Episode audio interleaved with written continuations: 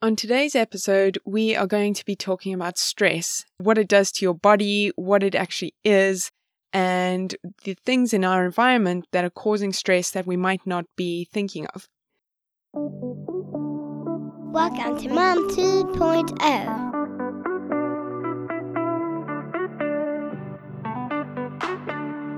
Hi, and welcome to Mom 2.0, where it's all about restoring your energy to become your best self. I'm your host, Vicky Haapala. Let's get started.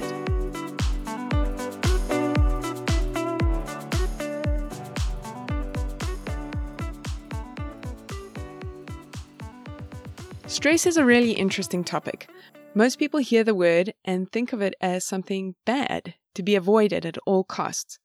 And while stress can cause a whole host of problems in your body, it's actually an amazing adaptation that has helped our species survive and grow.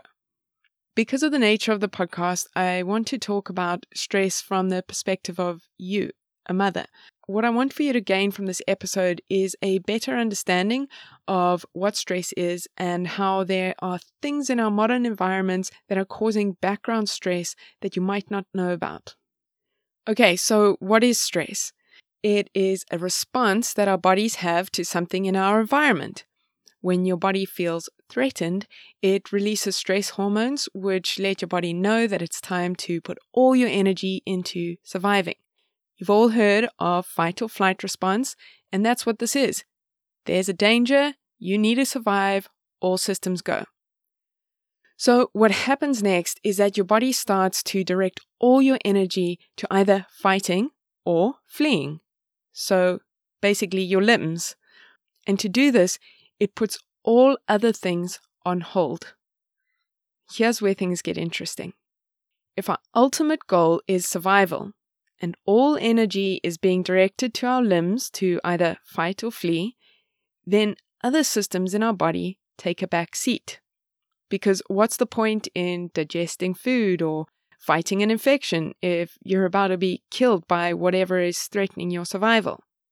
So now your body starts to constrict blood vessels in kind of now unimportant parts of your body in order to direct more blood flow to your limbs. And that's why you might feel butterflies or queasy when you get stressed.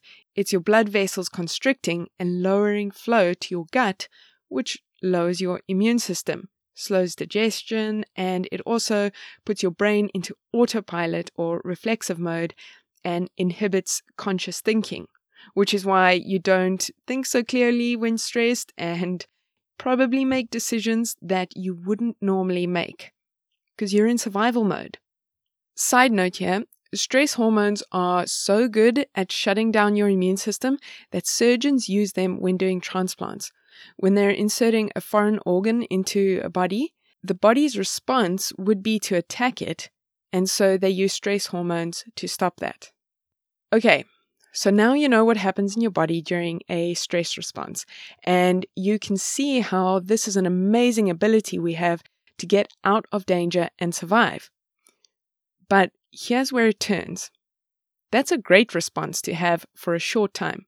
Get yourself away from danger to a safe place to recover. Your heart rate will normalize, blood flow will go back to normal, and your digestion, immune system, and brain will come back online. But in today's world, we have stresses 24 7. Even mild stresses can be eliciting this response constantly in your body. If we are constantly on alert, we will constantly have a lowered immune system, our digestion won't work like it should, meaning we're probably storing more fat than we need to and not getting the nutrients we need from the food we are eating because everything's kind of rushed. And third, we're never thinking clearly or always being alert and hypervigilant for something in our environment that's trying to kill us. Except it's not. So there are two things we can do about this. Well, three actually, but you're doing the first here. The first is to become aware of it, because most people don't even know that this is happening. So that's the first step. Step two is to eliminate some stresses from your environment. And I'm going to give you some examples of things that might be causing you stress that you haven't noticed before. These are going to be different for everyone, and I don't want you to get caught up too much in my examples. The key is to go throughout the day in your life and just notice how the things you're doing affect you. So here's the example watching TV right before bed.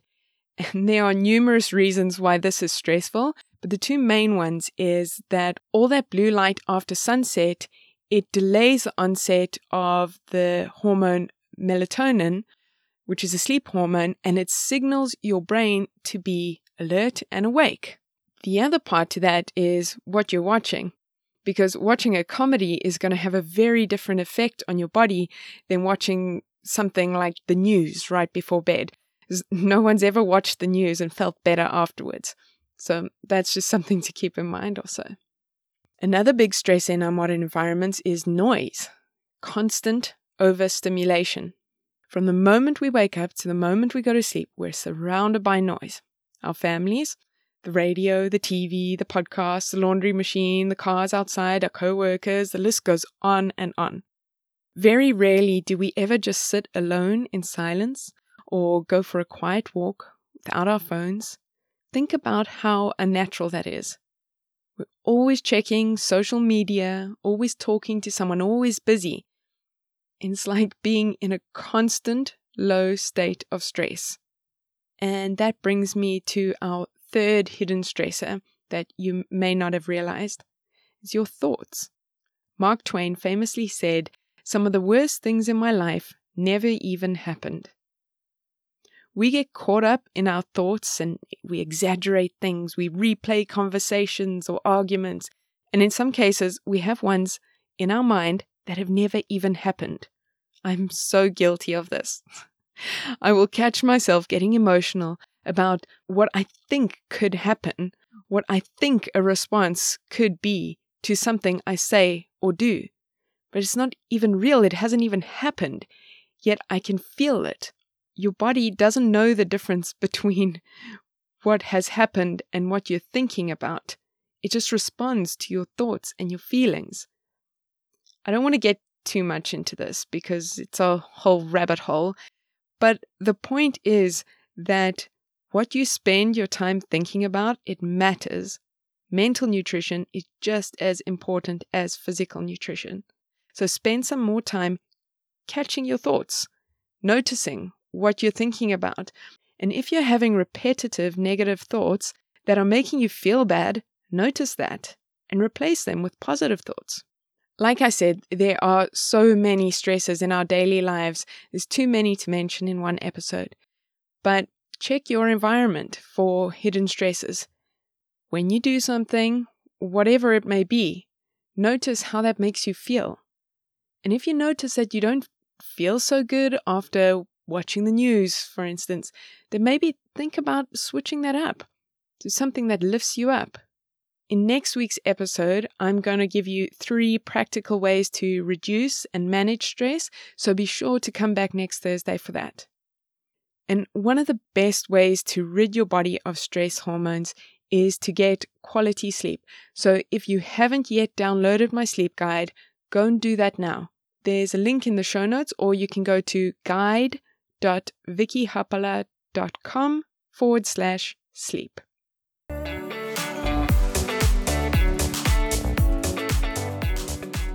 I hope you got a lot of value out of that episode. Please feel free to share it with someone you think it may help. And if you enjoyed it, I'd really appreciate you taking the time to leave me a rating and review. It would really help the show. All right, have a great day and don't forget to hit subscribe if you haven't already.